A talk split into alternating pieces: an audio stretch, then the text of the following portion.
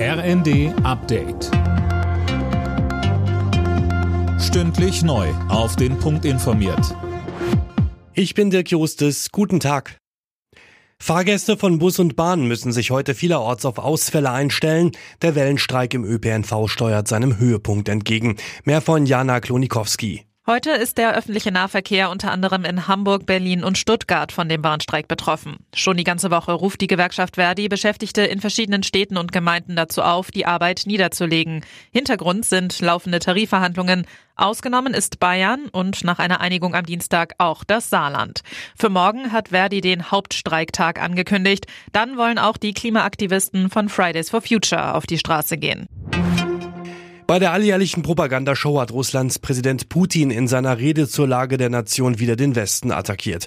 Westliche Drohungen würden eine reale Gefahr eines Nuklearkonflikts schaffen. Putin sprach auch von einer breiten Unterstützung beim russischen Volk für den Krieg gegen die Ukraine.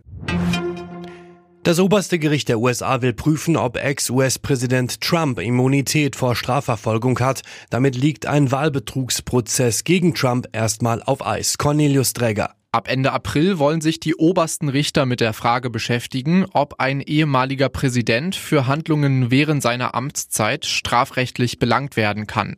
Eine Entscheidung wird im Juni erwartet.